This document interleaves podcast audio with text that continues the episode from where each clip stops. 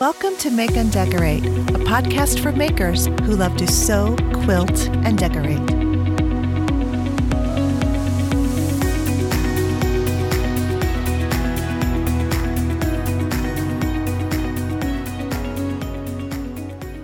Hey everyone, welcome back or welcome to the Make and Decorate podcast with Stephanie. I'm Stephanie, and this is the premiere episode of season four. Yay! We made it to season four, and it is a month early ahead of schedule.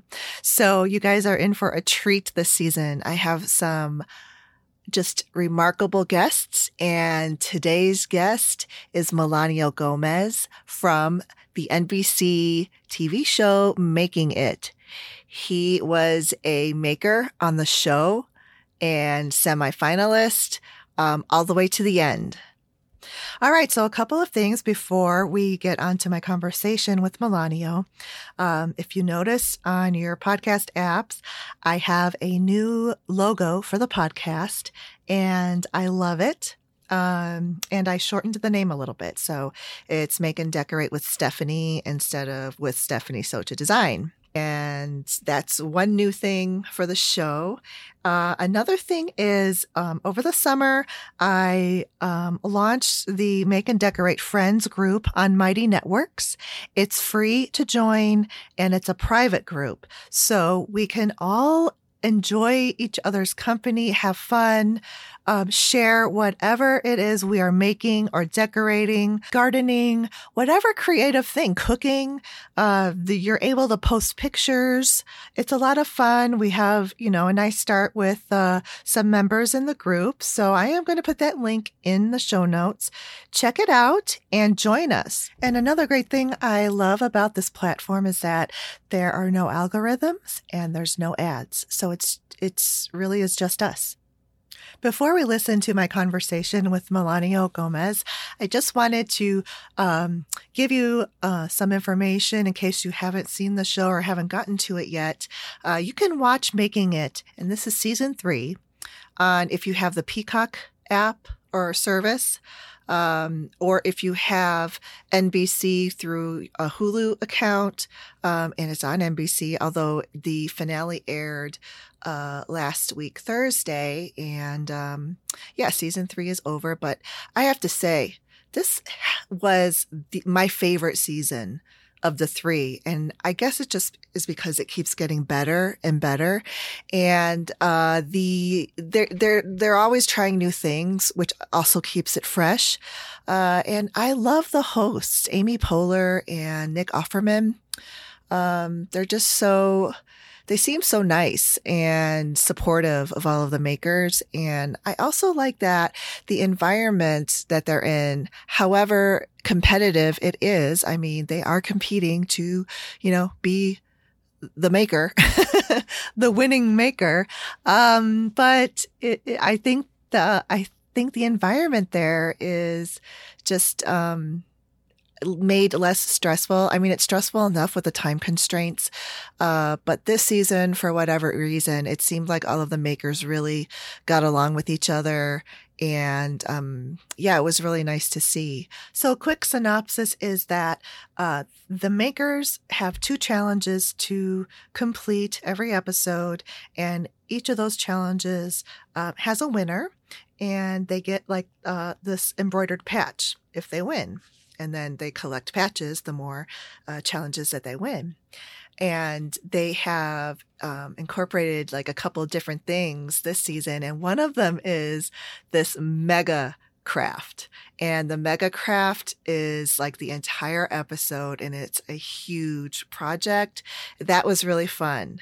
Um, so uh, yeah, they they keep it really fresh, and uh, also they keep you guessing. Are you really sometimes sometimes I get it right and other times I don't on who I think is going to win that challenge because it's it's based on the judges really. You know, there's two judges, uh, Simon Doonan and Dayna Johnson. Uh, and so the judging is solely, you know, about those two and what it is that they're looking at, looking for, because um, the every maker brings a different set of skills and they're making different things. So it's not like they're doing the same the same task and competing at it. They are just literally creatives making what it is that, you know, they create and and then they're judged off of that. So that's the only that's the only weird thing. It's just it's it's very subjective. Nonetheless, very fun to watch and I learned a lot of cool things from this season. So, we recorded this episode uh last week Tuesday, August 24th, and that was 2 days before the uh, season finale aired of the show, and that was before we found out who won making it. Uh, so at that time, there were four finalists, and Melanio um, was one of those finalists. So I'm not going to ruin it for any of you who have not seen it yet because we're only like one week after the show finished. Uh, so you don't have to worry about that. You will hear uh, parts of a storm the rain in the background and rumbling thunder. Uh, there were a couple of loud ones that I uh, was able to take out, but uh, the parts where I'm speaking or he's speaking, um, no, where I'm speaking, because I could mute my track when he was talking. So it'll it'll go quiet in the background, and then you'll hear rain. But um, that's what that is. So if you're gonna wonder what that what that background noise is, it was a huge thunderstorm when we were recording. So that's it. We can we can get to it let's listen to my conversation with Melanio Gomez. So I'm so excited because my guest today is Melanio Gomez. And he is a maker and a finalist on the NBC TV show Making It Season 3. So welcome, Melanio. Uh, thank you for having me. Thank you for being here. I am so excited to talk with you. Um, and uh, because I, I think out of all of the um, makers there, and, and they're all like absolutely wonderful, but I, um, my just uh, like style and everything kind of aligns with yours. So like oh, I understand you. yeah. That's really flattering. Thank you. yes. So, um, so anyway, um, let's just before we dive into season three, let's take a step back and talk about how you have become what I call a maker extraordinaire. Oh, that's sweet. Um, I think I've always been creative when I was a kid. So mm-hmm. you know, I think you've known from the show that. Um, my background is most of my family is in medicine, and I, I kind of didn't go that way. And though they were supportive, I just I just didn't have what it took to take takes to to go to medical school or to to go into the sciences. And so I've always been artistic, and and I knew I wanted to go to art school. I didn't know what I wanted to be. Um, and back then, um, when people ask you, "Oh, you're going to art school. What are you going to do?" and you just say, "Oh, commercial art," and I had no idea what that meant. Like I had no clue. And so that I got to um, you know my foundation year they called it in art school and, and i wanted i thought I'd want to be a painter um, but you know once you meet other people you kind of realize your strengths and your weaknesses and there were so many other people so much more disciplined to go into painting that i met that were really devoted to it mm-hmm. and so I settled for well, I didn't settle. I just went. I like still like to draw. I went into illustration. Mm, okay. And so when I went into illustration, you know, uh, I excelled in it, but I found myself um, sort of copying my teacher, whoever my teacher was, and then you know, as an illustrator, you have to have your own style. So I was more of a mimic when it came to illustration and painting styles. So I actually veered towards graphics um, when I um, was in my third year of art school. And um, it was still illustrative, but it was more of graphic design. And then when I graduated, I completely panicked. I, I was, I thought, oh God, what am I going to do? What what am I going to do? And then I, then I, then I thought, okay, let me go to grad school and and, I was already like applying for um, maybe set design or you know um, interior design, and, and I thought I I just need to stay in school. But then reality hit, and you realize that um, you got to sort of get on with it. And my best friend was moving to New York, and I I talked to. Um, um, a counselor, and the first question I said was, "What is the highest paid um, graphic design job, and um, they said, "Well, it's packaging design," and I said, "Okay, so any kind of packaging?" And then no cosmetics, um, um, you know, um, products, general products, you know, in the supermarket and things like that. And I said, "Okay," so I basically took that summer and I redid my portfolio and I did it into a packaging design portfolio, and I got a job in New York because um, my best friend was moving there. Um, and that's where it kind of started. I and then I went to traditional graphic design firms as a junior designer, but at the same time, I was, um, I had started this uh, design firm with two friends from college, from art school, and it all started with this bookbinding course that that I took, and my best friend took at the time. And the last project was make something other than a book. And so we made these hand, you know, hand marbled papers covering frames. And so we had them in our apartment in New York, and um, another classmate came up and said, "These are amazing. Like you should." You should try selling these, you know. And um, we're like, no, really? And so she goes, well, do you mind if I try? And then she came back um, like the next week with an order for like 25 of them. Wow. And so it took us forever to make them. right? It just took so long. like hand binding, we're like, oh my God. And we were doing it at night and we were both freelancing. Um, um, my one partner is an industrial designer, and the other partner, uh, Mary, was an industrial designer as well. As well. So we we kind of just did this thing on the side, this sort of side hustle where we'd sell tabletops, and then we were like selling.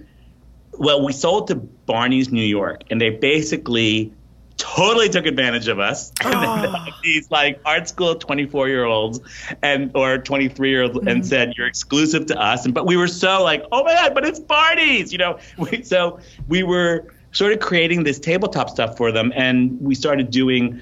Um, like blotters and pencil holders and, and mail holders and albums.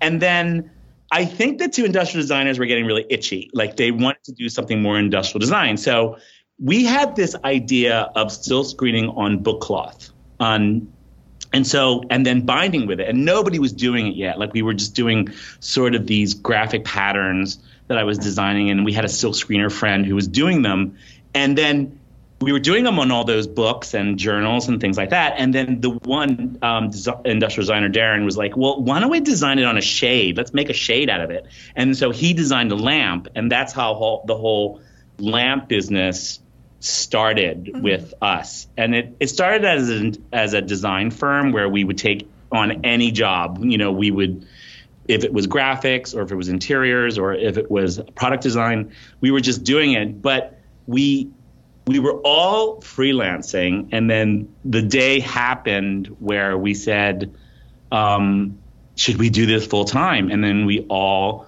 sort of quit our freelance gigs and, or our jobs and we tried to do it. And we grew it to this lighting company. Um, we were still s- selling tabletops, but then it kind of just steamrolled into a lighting company. And at the time, and this is sort of before Etsy, before Amazon, before the, those venues where it's really easier for crafters and makers to sell stuff. Mm. Um, so we were doing trade shows after trade show, and we were in a wholesale market. And then finally, we had to sort of make this decision because at the time we were selling to Bed Bath and Crate and Barrel and and um, higher end places, and we were also doing hotels. But then there were three manufacturers that were still producing in the U.S., and two of them decided to go overseas. And we had to we had to basically decide what do we want to do. I mean, we're not going to be able to keep up. And at this time, we had a loft in Philadelphia. Um, we had one partner in Philadelphia and we had one, uh, two partners in New York. So we decided to um, go halfway point, and we had a design shop and a store in Princeton, New Jersey. and so we all decided, you know what? I think that we should just end it because we're not prepared to go overseas. Like we didn't, we were really proud that we were making it in the U.S. Um, and it was kind of like we didn't want to have didn't have didn't want to give up the control of the design. So we ended it, and then we kind of I took like six months off, and I um, freelance as a floral event person. Um, and um, it was a really learning experience and um, it was really hard and it was you know working on the weekends and you know you don't have you you you come at 4.30 in the morning and you don't leave till 3 o'clock in the morning because you got to leave and set up and and but i learned a lot mm-hmm. and at the time i was like you know what maybe i should go back into product development and i had a friend at martha stewart and martha stewart had at the time a mail order catalog called um, Martha by Mail. And I applied for this job and I went in and they said, well, you know what? Someone's making a lateral move um, from the magazine to the the mail order division, and so that job isn't really um, available. And I'm like, oh, no, no worries. But then I got a call from an old friend from Philadelphia who was an, uh, the deputy style editor, and she said, "I hear that you're you're interviewing at Martha. I think that you should try coming to the magazine." And I was like, "I've never really done editorial before." And you know, I started when I was freelancing as an art director. The only reason why I started prop styling was because they couldn't afford a prop stylist. So I ended up doing all the prop styling, even for my own company. So that I sort of had this rapport with photographers that I was working with and sort of got that experience. And then I went in and they hired me. And the interview process is really interesting because part of it is that you have to bring in, I think, five objects, you know, that they, um, that inspire you. Hmm. And so I brought these five objects in, and then a week later, and I, I, I even remember the, I think I remember the objects. One was uh, like a Japanese beautifully wrapped candy.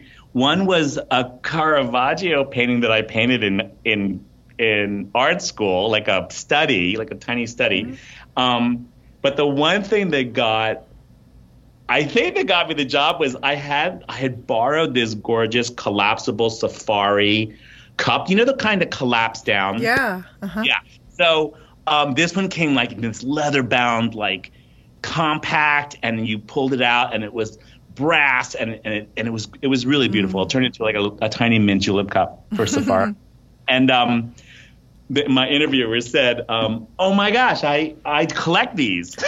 What? and I'm like myself, "Oh my god, this is the best interview ever." and then I I got the job, and then I was there for about seven and a half years, and then we moved to Brussels. Um, um, you know, in 2007, um, my partner and I just decided to go abroad. He, he asked me one day, "Would you ever want to go abroad?" And I said, "Sure."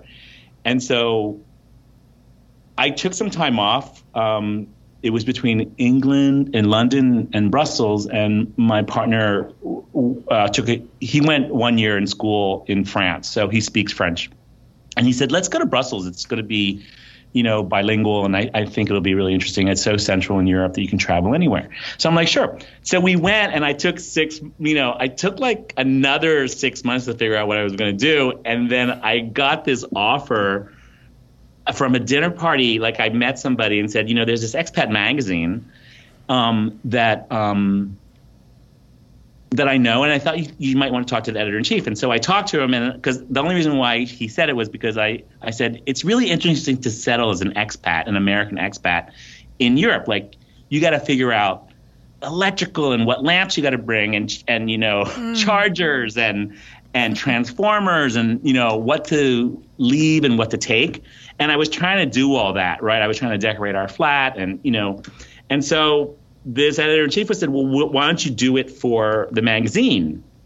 And so it was kind of like this Dear Abby thing mm. where people would write in, and then I would tell them like, "Oh, go here to the Marolles and get you know uh, remnants for carpets. They're going to be really expensive." And you know, and I'd have to teach them that a two by four isn't a two by four in Europe. It's a little smaller, and like how to do your how to rewire your lamp that you can use, and like what will blow up and what won't. And it was really fun. I really liked it, but I think I don't know if you know, but you know, publishing took a real hit yeah. when Pinterest started. You know, um, I think Pinterest all of a sudden you'd see the images you worked on on people's Pinterest boards uh-huh. without giving you any credit, uh. you know, to, uh. well, where was this from? And so it, I think it was like the beginning of the end for publishing because blogs started yeah. and, you know, the rules for posting something was each, I think back then the, the law was if you comment, criticize,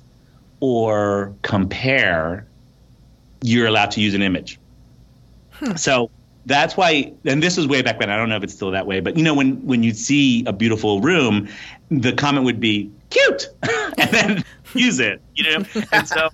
Yeah, so that kind of happened with this publication, this expat magazine, and, and it got to a point where we were using, you know, I was producing photographs for it, but then with budgets, they were like, we're going to use stock photography, and and by that time, I they just went online, they stopped printing, mm and I, I kind of saw the the beginning of the end for them. Mm-hmm. Um, but then I got this random call from a stylist that I knew that said, "Would you ever consider freelancing as a prop stylist?" Um, and it was from someone from Williams and Sonoma, and they said, "You know, we we fly people from."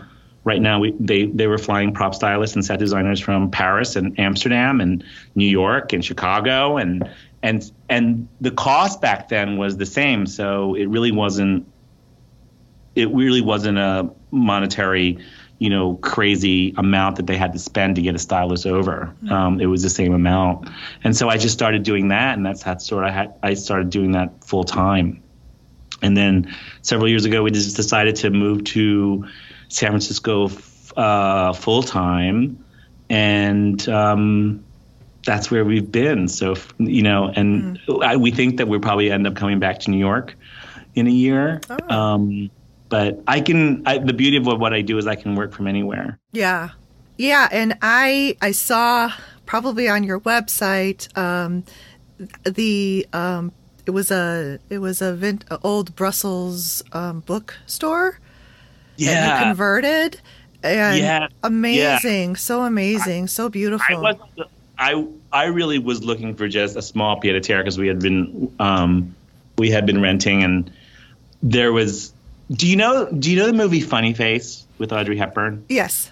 Okay. Do you remember the bookstore that Audrey Hepburn is in, where the fashion crew comes in and takes it over, and they take all the books, and they're just like, you know, they're they're they want to do a fashion shoot there, and they're overwhelming Audrey Hepburn. Yes. okay. So that was actually this little store behind the store that we ended up getting. And I, I was like, oh my God, this is beautiful. And you can convert it and it's really tiny. And, and, but it was sold. The, the mm. real estate agent made a mistake. And really the only reason why we took that on was that, um, the owner who happened to be at the building, and I was generally curious to see what this old Flemish bookstore looked like. So I was just like, yeah, I'll come and talk to you, you know, for, and we ended up talking for an hour and his aesthetic is, um, is more restoration than renovation. Um, and he works on listed buildings and he, and I, I was fascinated with him. I was fascinated with the way that they were redoing it and the intention of getting craftsmen and um, Brussels and Belgium is all about guilds. Mm. Um, and so that's really like the article says it, it's alive and well mm. in that city um, where the plasterers, the plumbers, the painters, the iron workers, you know, um, the woodworkers are, are all really um, revered as craftsmen, you know, wow. and I, I, think that's, that's really nice. It, it was is. really nice to work for them. I mean, the language barrier is a little tough, but yeah. um, it, there's a lot of um, charades. when you when you're working with them. You're like, um, call um, me. yeah, yeah. yeah. Or a lot of like you know, painters were Polish, plasterers were Irish, you know, um, plumbers were French, or you know, they mm-hmm. and they that actually helps you when they are from another country because you know their French is probably as good as yours, so you're kind of you know what I mean. they're very forgiving. Mm. Um, but um, mm-hmm. especially the Flemish, the Flemish, um, they all know how to speak English. That's great. Yeah, really nice. Um, yeah, I like that idea too of the restoration versus renovation, and um, uh, I I think it kind of looked like that when you had um, you know renovated it. You kept a lot of the um, uh, integrity of the architecture, and that was that's like a really old building from like the 1700s, I think. So, yeah, yeah, I know. Um, uh, was it um, 1761? I think it is. Yeah. Um, the first brick was laid, or no, 16, 16 something. It was the first brick. brick. Oh, I know. Wow. Mind-boggling. Yeah, it and is. It crazy because, like, you know, I, we had storage in the basement, and it never freaked me out. You know, you think that it would be like Tales of the Crypt back there, down there, but it wasn't. It was. It really wasn't creepy. I don't know why. Huh. And it had like vaulted ceilings and stuff. But um, yeah, they were required to um, to uh, restore certain things. Some things they couldn't. Um, you know, like there was a dining uh, sort of rosette that was when they went to go restore and the scaffolding went up. the first they touched it and the whole thing just fell down. Oh, So they didn't have to redo that Mm, because you'd never be able to get that back. It was like a million pieces. Anyway, it was Mm-hmm. Yeah. really a project. I love projects like that. awesome. Yeah, and I think that's what gave you such a you know varied background for this show. Um, Yeah. because they they don't just cover like one discipline. It's it's you know anything you got, bring it. And Yeah, yeah, yeah. No, I Yeah. and I, you know, when they asked me in the beginning during auditions, like, "What kind of crafter are you?" and I said, "I've always made stuff from sheer necessity." You mm. know, like, like I one in er, early days I couldn't afford it, and and then even now I look at something that I want, and I'm like, you know what, I could probably figure that out. And I think that that's what I wanted to bring to the show and make it I don't know, maybe it was because I'm I am from um, that Martha world of do it yourself um, and learning that I, I wanted it to be accessible, you know, that and someone else had asked me, well, oh my gosh, the stuff that you do is just some of it's just so over the top. I would never be able to do it. I'm like, I don't think that's the point. The point is if you can take one thing from it, you know, I mm-hmm. think that would be great. I mean, that's so fulfilling. And someone said, well, you know, I don't want to make a, I don't want to make a, what is it, a, a, a wine rack from scratch. I just, I just don't know if I can do it. I'm like, but you, you can also customize a wine rack, mm-hmm. you know, an existing one. You can Yeah. monogram it. You can paint it. You can, you know, there's all these things to make it your own mm-hmm. and special that I feel like I wanted to do in the show. Um, and I, um, I'm really happy with everything that I made. yeah, me too. Um, Oh, let's let's talk about it. So, this was a different thing where um, you and Kara were not in the first episode, and then all of a sudden at the end of that episode, they were like, "We are not um, get you know like uh, getting rid of someone this week. You're all staying," and they're all like, "Yay!" And then they're like, "In fact, we're adding two more," and they're like, "Oh." sure that they were like, great. yeah. I know. Yeah, I know. Like as you know, as you knew from the show, Amy absolutely hates it. You know, sending people home. Um, I think she gets as emotional as we do when it comes to people departing. So, um, we were really excited. Um, I was really ner- I was nervous. Um, you know, and we, you know, a lot of people we we see the show when the viewers see it. Like we don't, you know, I don't. Oh, know. really? Okay. I, I, the edit of it, I don't know what's going to get edited. There, there, there's Ah. so much footage Sure. Mm-hmm. that they're, you know. Um, so that's always fun. um, and all of us have become friends. You know, we were. I think that we are friends only because we're all so different Yeah. you know all our disciplines are different or what we're into are different i mean there's crossover about you know whether you're going to hack something or you're you know you want to make um, if you're going to use rope or knit or you know things like that um, but we all put our take on it a little bit Yeah. Uh, you know or and or you know someone like blake who is really conceptual you know in his in in his builds. You know um, i think that's really interesting and varied. Um, anyway it's yeah. I, and i think it's something i noticed with this season too i think more than others is that um that that no one really overlapped completely and everybody was so different um but yet they just the work that they put out. I, I, some of these, a lot of these episodes, I couldn't even like figure out like you know who who the judges were going to pick and because they're like very like can't really figure them out sometimes because sometimes they like go for the person that's way over the top and yeah. then and yeah. then they go you know like you won the train uh, car which i'm so glad because i love love love oh, that project. And there was so much into it. And sometimes i kind of i'm like but but don't you see all of this detail over here that they did? And, and you know because i have an interior design background so i know like all yeah. of that stuff. And you know there's people on the show that like um i forget who is a chelsea or becca and they were like i have no experience you know in in making very much but yet they're pretty brilliant in what they right, do make right. or yeah. they challenge them right yeah well i know yeah. all the projects that all of us did um, so far. None of us have done before. You know, we've maybe dabbled in it. Um, like I never made a suitcase bar before. You know, it, it, I'm just like I don't, I, I, don't really need one, but I, I wanted to to do that for this particular challenge, so I just sort of challenged myself to do it. Um, and y- yeah, I, it's.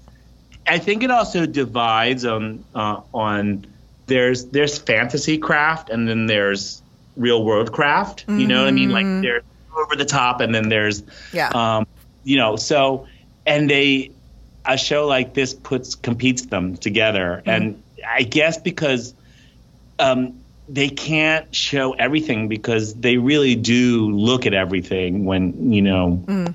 When you're critiquing, but by the time it gets edited, and mm. you know, there's not just not enough time, um, yeah.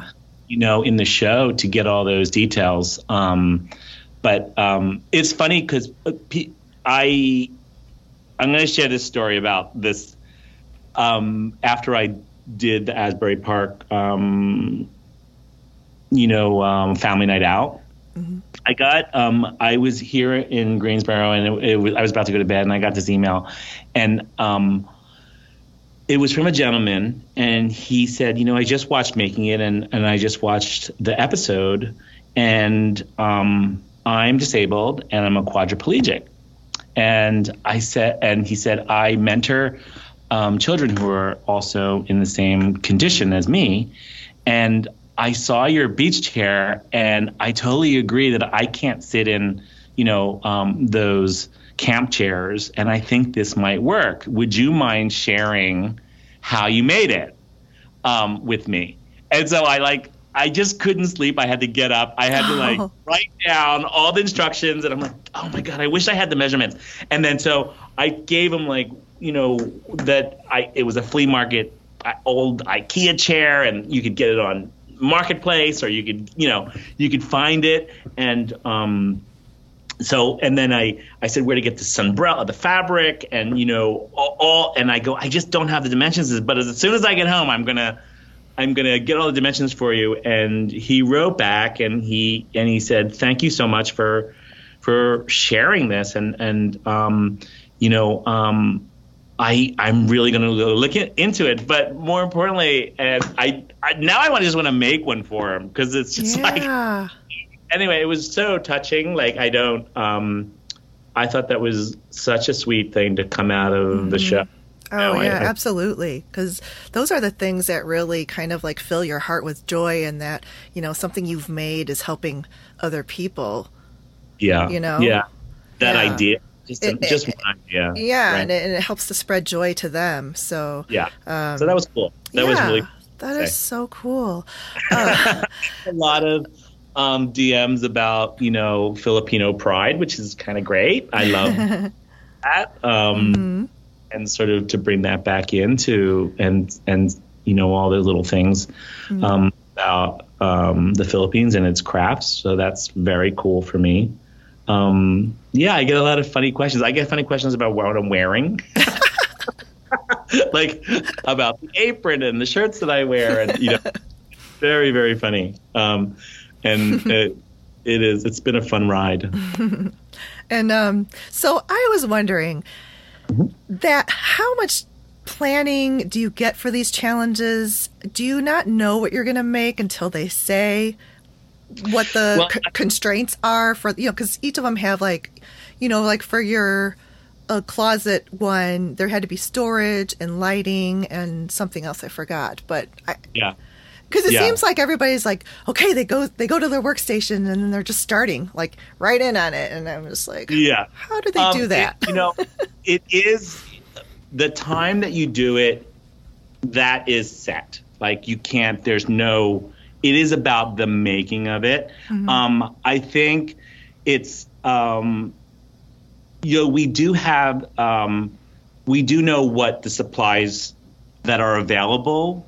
You know there's a there's sort of a big sort of not warehouse but a place where you have all these components that you can pull from and you do have to pivot on your design um, if something isn't available or you don't you know mm. it's not it's just not there it is a little bit of the magic of tv with with i think with all that um, you, with preparation of it mm-hmm. but um, the time and i've got i've been asked this question before the time that they give us is merciless. like it is like the the actual making of it is just uh, where the competition I feel it lies. Mm. Um, and sometimes it doesn't even feel like I'm com- competing with other people. I'm competing with um, the clock. Yeah. To because I got to get it done. Like I have to figure out, you know, and then you you think you think that this is going to work, and then that's not the right fabric, or that's not you don't have that string, or you don't have mm. that stuff. So there's a lot of pivoting when it's a big build, you know, mm-hmm. or you don't have that right color, or then hmm, or then then there's television constraints about the height of something inside or mm. you know not to be able to have fire and things you know like and lighting and and you learn all that on the fly mm. you know you learn it and then you're like okay now what am i going to do and, and, then you know that back wall in the back um, some people really utilized it um, there's a whole bunch of supplies there um, that you you're allowed to have mm. in the drawers and everything from fabric to everything and then um, did I use a lot of I, I I did find myself if I wanted to embellish something more, I I would do it. I would go like, oh, what could I use this for? You know. Mm-hmm. Um, but yeah, so that's I think that the that is the best answer for it. Yeah, no, it, it actually it, it's you explained it well, and I kind of get it better now because yeah. it was just kind of like lost on me of like you know from from planning prep to the making. So they really want to show the making of it because you know yeah that's the fun part.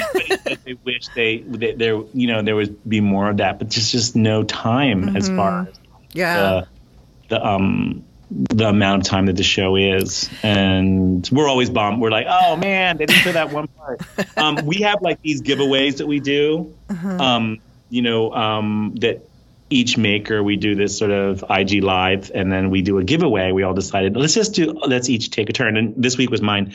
So I I printed out some um, holiday cards, but the box that it came that it comes in is actually a box from my train car, and it, they didn't have time to focus in on that particular crap. But it's like a a book bound box with marble paper. Right. Yeah. And yeah. And was it was just, it on that train shelf? Yeah, it was on. I saw it. I, I noticed. Oh, it. Oh, it. you did. Oh, Thank you very much. and they're all they're all, they're all labeled you know, like France 2015 or yes. Yeah, yeah. And they, they, were supposed to be for memorabilia for okay. Chris, and so. Um, oh, I'm glad you noticed it. I did. Yes, I, am telling you, I loved it.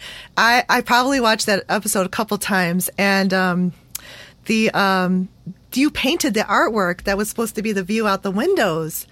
Yeah, I did. I did. It was um it was a painting that I had actually um I had I was looking for a, you know um a sketch of it or that I had done, but I ended up using a photograph that was up from my phone and it was it's a train ride to the south of France mm-hmm. and um I ha- I had to do it so quickly because it was and maybe that was um better. I have mm-hmm. a really good friend who's a, a plein air painter mm-hmm. where she just goes out. I don't know how I don't know how she does it. She has a series of surfers that she does, and Yeah. I was like, I bought them. I'm like, I love these, but how do you do it when they're moving? Mm. Right.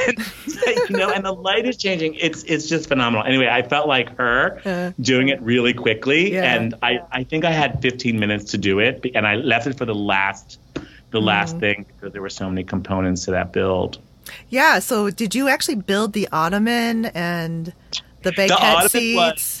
The ottoman was an IKEA um, ottoman, um, and I did a slip cover for it. Okay. right? And then the seats uh, we ended up building um, for the train car itself. And the thing with that was that I had this grand design, like, oh, it's gonna look just like the the brackets on a train and whatever. And then I remember someone saying, "Are you gonna be able to sit on it? Because they're gonna sit on it." Ah. And then.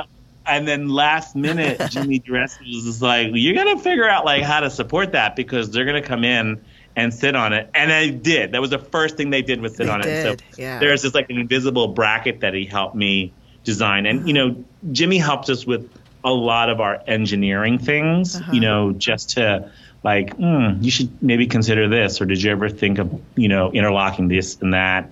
Um, so he helped me with that, and it was the first thing they did. They sat in it, and I was like, even then, when they were sitting on it, you're nervous. Right, right. Yeah. They love to do that too. They love to like sit at like, is this going to hold or, or is it going to Yeah. fall and collapse? And uh, Yeah. Jimmy DeResta is so cool. I, before he even was like on this series of making it, he has a podcast called Making It with two other guys. You, have you ever heard it?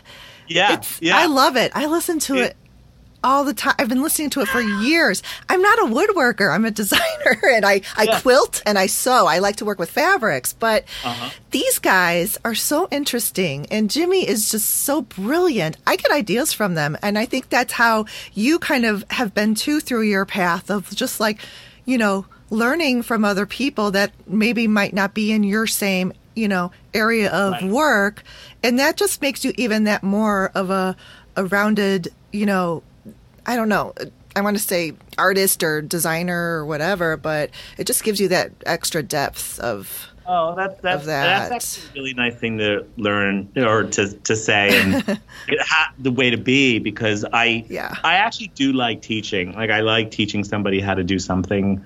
Um, when we Mm-hmm. were in Brussels, um, we had a group of friends and um, these guys and we would hang out and do things. And when I was working as a stylist in the United States, I have a really good friend, David, who lives in Minnesota, and he's also a, a stylist. And he was he someone found a book called Man Craft, mm-hmm. but just crafts for men and it was so it's really sexist because it's just like leather craft and woodworking and whatever And so- blacksmithing. yeah. And so we decided he decided to do it on for a weekend, like to do leather crafts and wood crafts and I don't know, like chainsaw stumps and things like that. And so um, I was so inspired by it that I did it in Brussels. And we would, me and my friend Joe, we would rent um, like an Airbnb, like a farm, and we'd say, okay, could we? It has to house like 15 people, and um, we're going to spend the weekend, and we just need a work area, and we're going to we can work outside, whatever. And then we would do this Man Craft thing, and we really loved it. I think it's on my website, um, and um, I think they've changed it. oh. Uh, Is Yeah. that the one where I saw there were sewing machines on a table and Yeah. they were like pounding into leather with a Yeah. rivet? That's Yeah. what that was. Oh, that's cool. Yeah, it was very cool. And, and the first the first one we did was we were going to make a tote bag, and I got this like bolt of like really heavy Japanese denim, you know, really stiff. and then like I told everybody, bring old belts, um, you know, and then you're gonna and I'll provide uh, two sewing machines, and then and we had a serger. Someone brought a serger, I think, and um and we were we you know I had made this basic tote bag, simple denim tote bag with like a belt cut in half and then riveted for the handles, Handles, right? yeah. And so you'd think that everybody would just be happy with that, but there's all of a sudden people are getting like, "Oh, I want to make a backpack. I want to, I want to make." Uh, someone took apart like an IKEA bag, you know, like a, and one he goes, "Oh, I want to duplicate an IKEA bag, but in denim." And it was, Oh. and I'm like, I was so exhausted at the end that weekend because because it was about teaching people who've never been on a sewing machine, as you know, you sew, Mm-hmm. and just to sort of.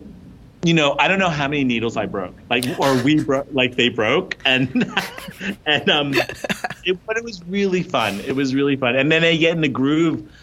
Um, they get in the groove of it, you know, and then we have a crew who will cook and teach something about cooking. It was great, and these guys actually, um, two of them moved to Berlin, and they're doing it in Berlin. Wow. Yeah, That's awesome. And they they go to cafes and they do they do teaching and and we we did it three times and you know they're really crazy sometimes about like what they want to do. They're like, oh, we want to make cement lamps. And I'm like, that, That's gonna be really heavy. figure out a cement lamp. But we did in one of those pictures. We actually did figure out how to make Yeah? cement, and our inspiration was Noguchi. oh yeah.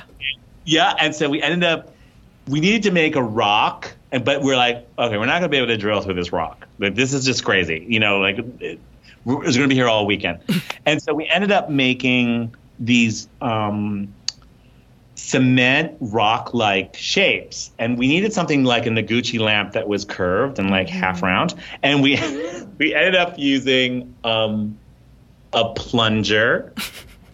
Right. Yes. And then we put Vaseline in it, and we poured it, and we set it set it in a bucket with rocks, and it came out, and we put a stick in it, and it totally worked. That's awesome. Used it as the mold. Right? Um, yeah. So the one that they pop Oh. out. yeah. That's I mean, there was a lot clever. of trial and error because people pretty were like, "I want clever. stuff in it. And and then one of our friends um, is a graphic designer, and he's into. Do you know what tessellations are? Uh, sort of. Yeah. Okay, it's like when you fold paper like elaborately, and like one paper can can be really big, and then it comes down to, and it's like these intricate folds. Mm-hmm. Um, he's one who designed the the lampshade for it, and I designed the lamp base with a bamboo pole, and it, Okay. it was really fun. Uh, It's Yeah. that part is great. If you could spend your life I know. doing that. Yeah, I would love it too. Just like Oh, do right. all, I want to do all the crafts. Like I just started knitting last year, and you know, going back to crochet, and like I just my husband's like, you do not need another. and I said, yes, I do. I need to learn it all.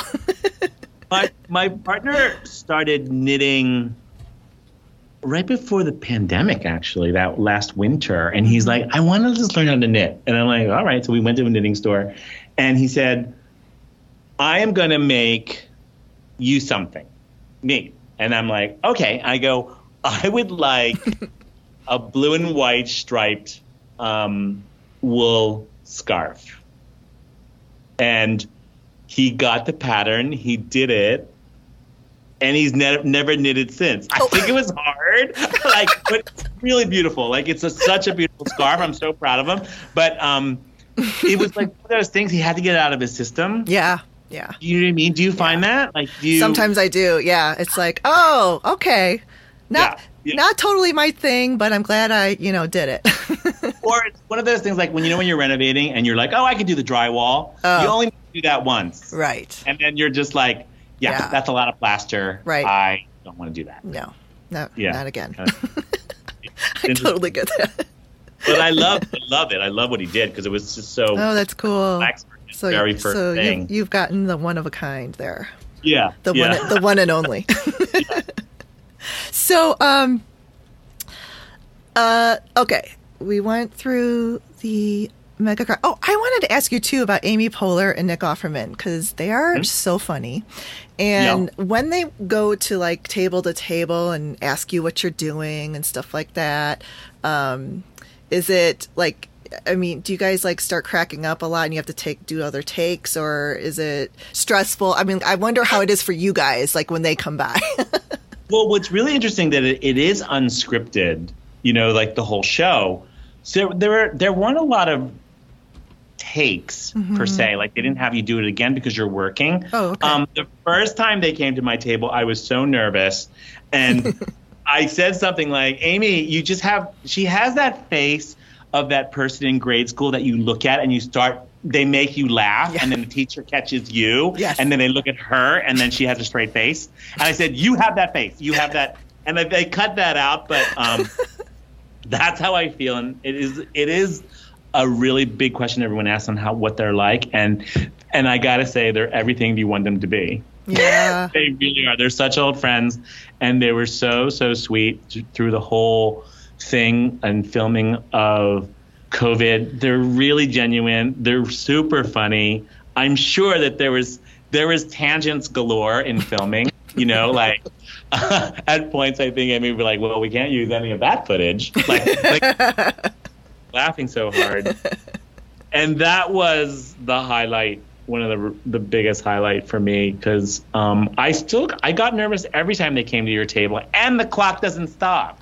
Oh, so you got to keep working, or yeah, you're just like trying to be polite, yeah. trying to like, explain something, and mm-hmm. and you you're like the crew the the film crews are like in front of you and they're doing someone else and you know you're next. Yeah. Right? Yeah. So it's kind of like you better like be able to talk about something that's going on or you might you know and um, every time i you know i was like oh i have a ton of stuff to do and i have to um, and you never know how long it's going to be yeah yeah that's funny though i like that part when they're coming and then sometimes uh, a couple of people are like so worried about not getting done in time, and then they walk away like, oh, well, they didn't want to talk. yeah. No, Kara was the queen of that. I love. I think the funniest thing is because she was in front of me. Uh, uh, you know, her desk is always mm-hmm. in front of me, and when she said to them, "Yeah, I'm really busy. Bye." like, oh my god, he she just said that to Amy Poehler. Um, but they they're very funny um, yeah, I know, and I know it's probably it was probably different because of the precautions that everyone took, mm. had to take. Mm-hmm. Um, so, but either way, it was great. Yeah, it that's was, good. Yeah. Well, I feel like it shows because um, all of the makers and um, Amy Poehler and Nick Offerman were seemed like very, I don't know, just when normally when you watch some shows that are competitions, you can like feel like some tension or stress or competition, and you don't get that from there. All you, all I get is like fun. It is a little stressful with the time constraints, but it's it's yeah. fun to watch that too. And it's yeah. fun to watch people's reactions, but it's also really fun to watch how everybody supports everyone. I remember when um, uh, oh, what's her name? Kev- Kevala? Uh, Kavya. Kavya. Yeah, who I oh love. Oh my gosh, she made me cry so much when she left, oh, and so sweet. And she said it perfectly yeah. how you know you guys have each other's backs, and you know it was just really sweet. It was no, nice. she the maker she's community. an amazing. Mm-hmm. She's really amazing. I, she's really a joy, and she has um, she has such a magnetism on television. Mm. Like she has that, she literally has that smile that lights up a room you know, and to be that way and to be that talented is kind of a a great thing. Yeah. You know, I love her. Yeah, that was really good. Uh, so, okay, um, I wanted to ask you um, the lamps that you made. Mm-hmm. Out of the stacked glasses, and then it was so cool that you put that stretchy fabric on the lampshade. Um, uh-huh. Did so? I I love lampshades too and decorating them and like I noticed on on the train car you had the trim on the top and the bottom of the shade which I love. Um, but do you have any tips on lampshade designs that you could maybe tell us? well, that one's really good, like those two, because mm-hmm. um, there is removable wallpaper that you can use on lampshades, oh. and I think what people, you know, a European lampshade is made differently from um, a U.S. one. A U.S. one always has a little bit of um, binding, mm-hmm. top and bottom, and that binding is kind of great because you can hide the seam. So well, you could, and you have what a half inch, mm-hmm. you know, maybe a little less. Um, so you could take your wallpaper, barrel it on, wrap it around, and actually cut it roughly you know, with a small pair of scissors and, and sort of peel it off and then cover it with your seam binding, oh. which is which is kind of great. And that's how though that worked with the stretchy fabric because that's just one seam, and then we we made a simple barrel and then put it on, and then I cut it, oh. you know, and then I tacked it every so often, and then the binding hides it. Um, you know, one tip um, is that I know there's a lot of sort of white light bulbs, mm-hmm. is that you can always paint the inside of your lampshades. You could paint it a gold if you want something warmer. Like you could paint it a copper, you know, like a rose gold, and that's a nice glow to a lamp. It's opaque, but um, it's a really good look. It's a really tailored look, and you can paint. You can paint shades. Like in my bedroom, I only wanted sort of ambient light by the bedside, so my lampshades are just latex paint on a linen on a linen shade. Wow. And it that yeah, that's a great tip. Yeah. Yeah, like um just use matte mm-hmm. and it's really good. You might need several coats, but it's kind of you know, it's a canvas. Mm-hmm. It's it's not going to come apart. Mm-hmm. And you can even prime it with a gesso and then mm-hmm. put the color on top. Oh, really good. See? Yeah. Learn something new. Mod. Podge works really well on it too. Mod Podge, well. right, right. oh, that's awesome. So, um, and throughout the competition, you became known as the king of hacks. Uh, yeah. What was yeah. what was the favorite hack that you did? My favorite hack on the show. That's really interesting. Um, I love my favorite project was the bar. Um, when I had done it, it was emotional because it was my dad's and the whole the whole business of that, you know, that kind of thing.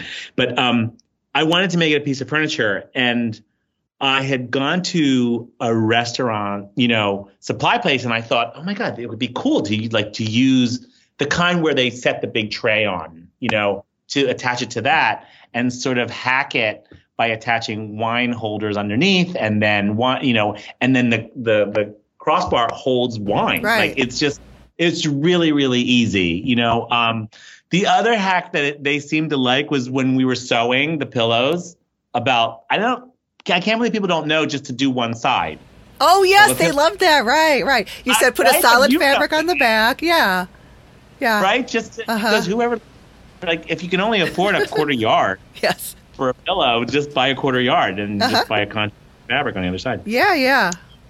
Yeah, awesome. there. I think I had a hack in every one. Mm-hmm. Um, That's why you're the king. So far, which is kind of, um, which is bizarre. Um, I and I I love my lending library too. I really like that. Oh that was an, yeah, yeah. That was that nice. was an IKEA, IKEA, table, so that was kind of cool. Oh yeah, I liked that episode too.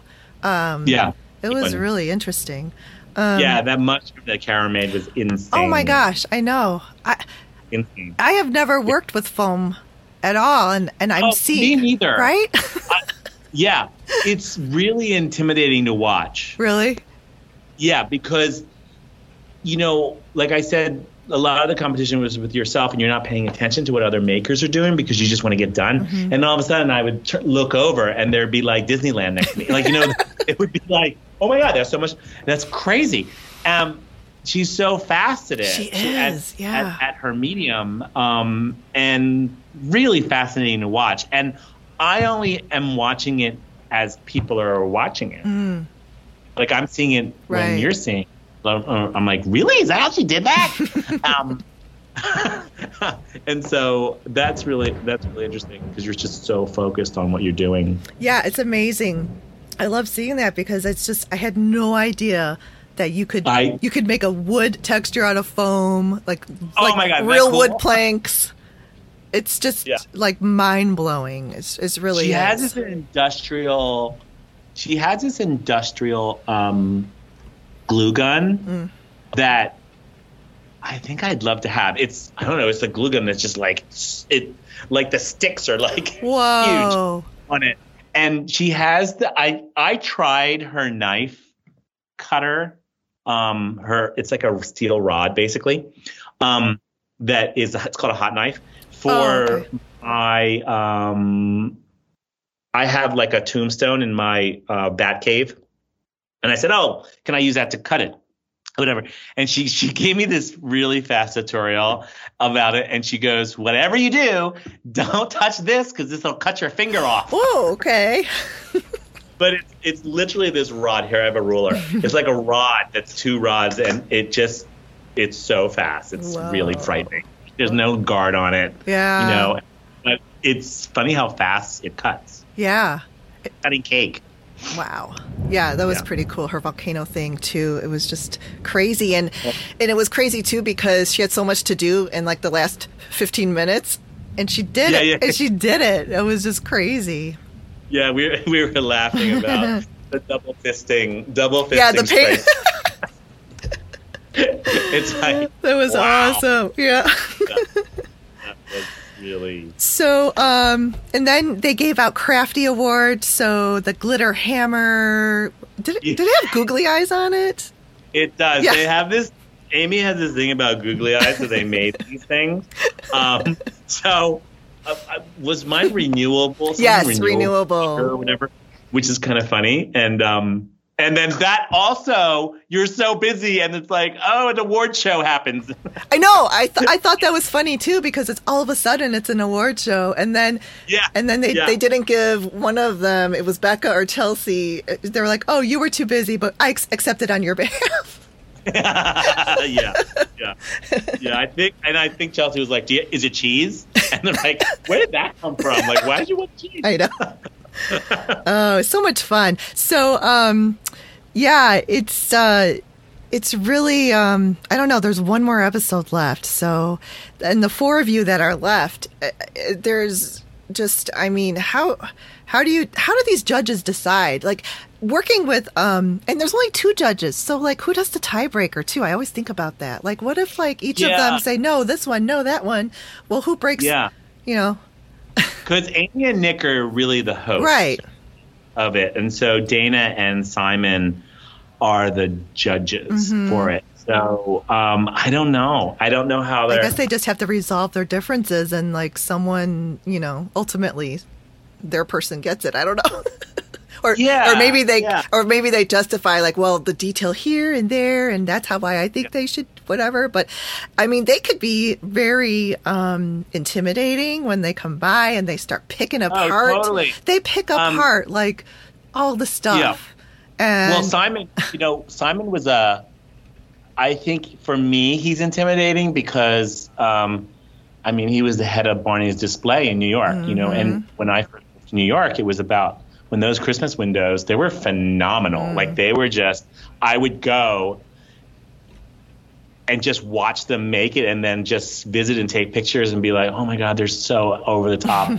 and so there's a, there's a, he knows what he's talking about when in his critiques, you know, and he'll pull art references, which is really nice. And some of us went to art school. Um, uh, I think, I mean, Becca Adam, Becca Adam Chelsea I think, might have gone, and maybe Kavya, mm-hmm. um, to art school. So those critiques were sort of used to. Mm, okay. And um, and uh, people don't realize how many how much of the critiques get cut.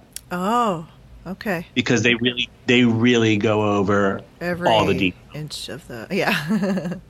Good and bad. yeah. Know? And you have to sort of decide how you want to react or if you agree or you know you talk it through and like all that just like on other competition shows mm-hmm. um, and yeah it's interesting i don't know how, how i'm not quite sure if it's tallied up from what how you did in the past or you know mm-hmm. or is it just that I don't know how they are doing it. Well, sometimes but. they'll they'll say like it came down to this, like this part, like you know your swing fell down when we sat on it or something like that. um, Blake, yeah. Blake, yeah, the cloud. yeah, that's the hardest thing too. Like when you know that turning point, mm. um, you know where it's like, oh, why did that happen, kind of thing. Um, that's hard. I think that's really hard. And you know what? You know, if, if it was if it was me, I would have. Um, and my rules, it would be we all get to make exactly what we get to make, mm. all you know, all ten of us, and then they decide because uh. there were so many. You know, I would just love love to have seen what the people who didn't get to stay were gonna were gonna make. Yeah, yeah, right, right. I think that would be very cool. Um, so I don't know. Maybe that's uh, another season. Yeah, maybe they could incorporate that, like uh, uh, Top Chef, where they go back to the kitchen or whatever, and they have a way to come back into the competition with all oh, those tasks. they're doing that on a Drag Race right now. Oh, are they? yeah, it's like a, um, it's like a, a competition within a competition Yeah. kind of thing. Uh-huh. So you have a chance to come back. uh, I think that's cool. Yeah. So Yeah. maybe they'll come back with that. Well, all right. So um, I am dying to know who wins. Um, I want to say it's you, but I have to wait. I have to wait. I have to wait two more days. Two more days. It's the. It's the. Um, that's the one they don't change. It's the um, shed makeover or hack. The shed, yeah, the shed hack. Hack. Yeah. Yeah. So It's a bit. It's a. It's always big. it's a huge project. Yeah. so pop. Yeah. It's so popular. Mm-hmm. You know, watch the um the past seasons. They kind of go over the top. Mm-hmm. Yeah. And it'll be fun. It'll be. Yeah, I can't wait it. to see it. I cannot wait. Yeah. So after, like, what's next for you? Um, because I was wondering, do you have any desire to have like your own TV show? And you mentioned like you like to teach people, and that's one of the things I was thinking.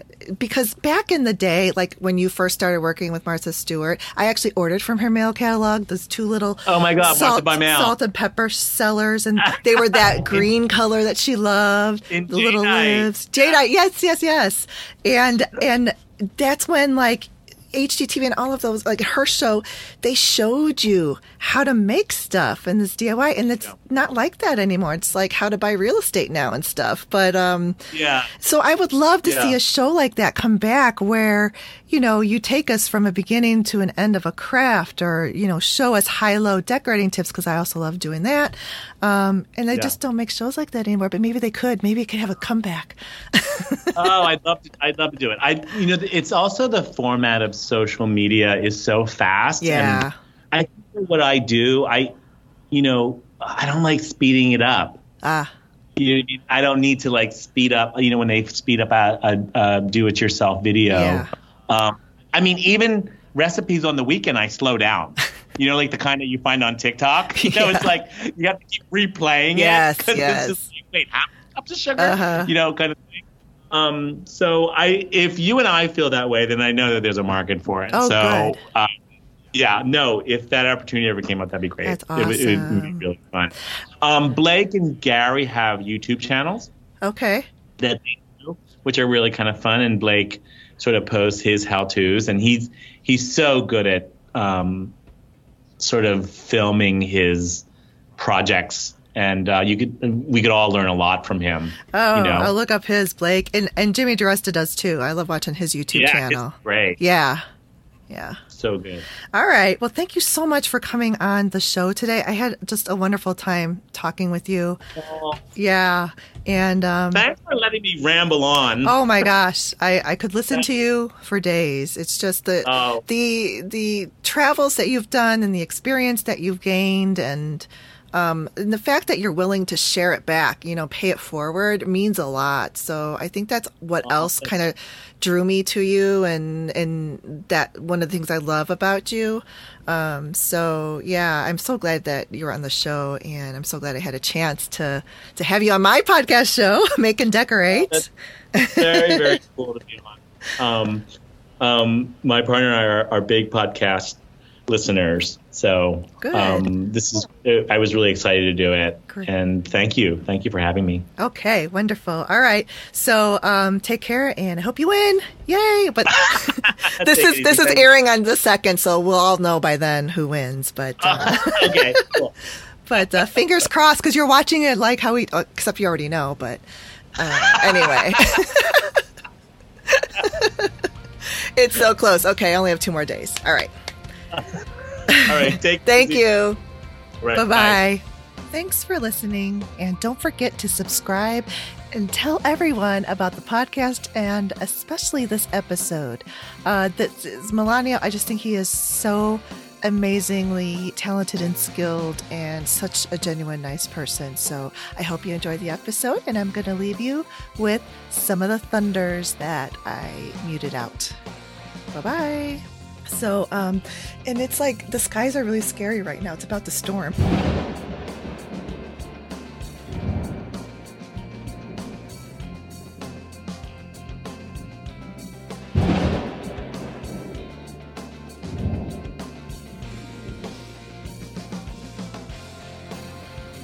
If you would like a bonus episode every month, become a patron and support the Make and Decorate podcast show at my Patreon page, Make and Decorate.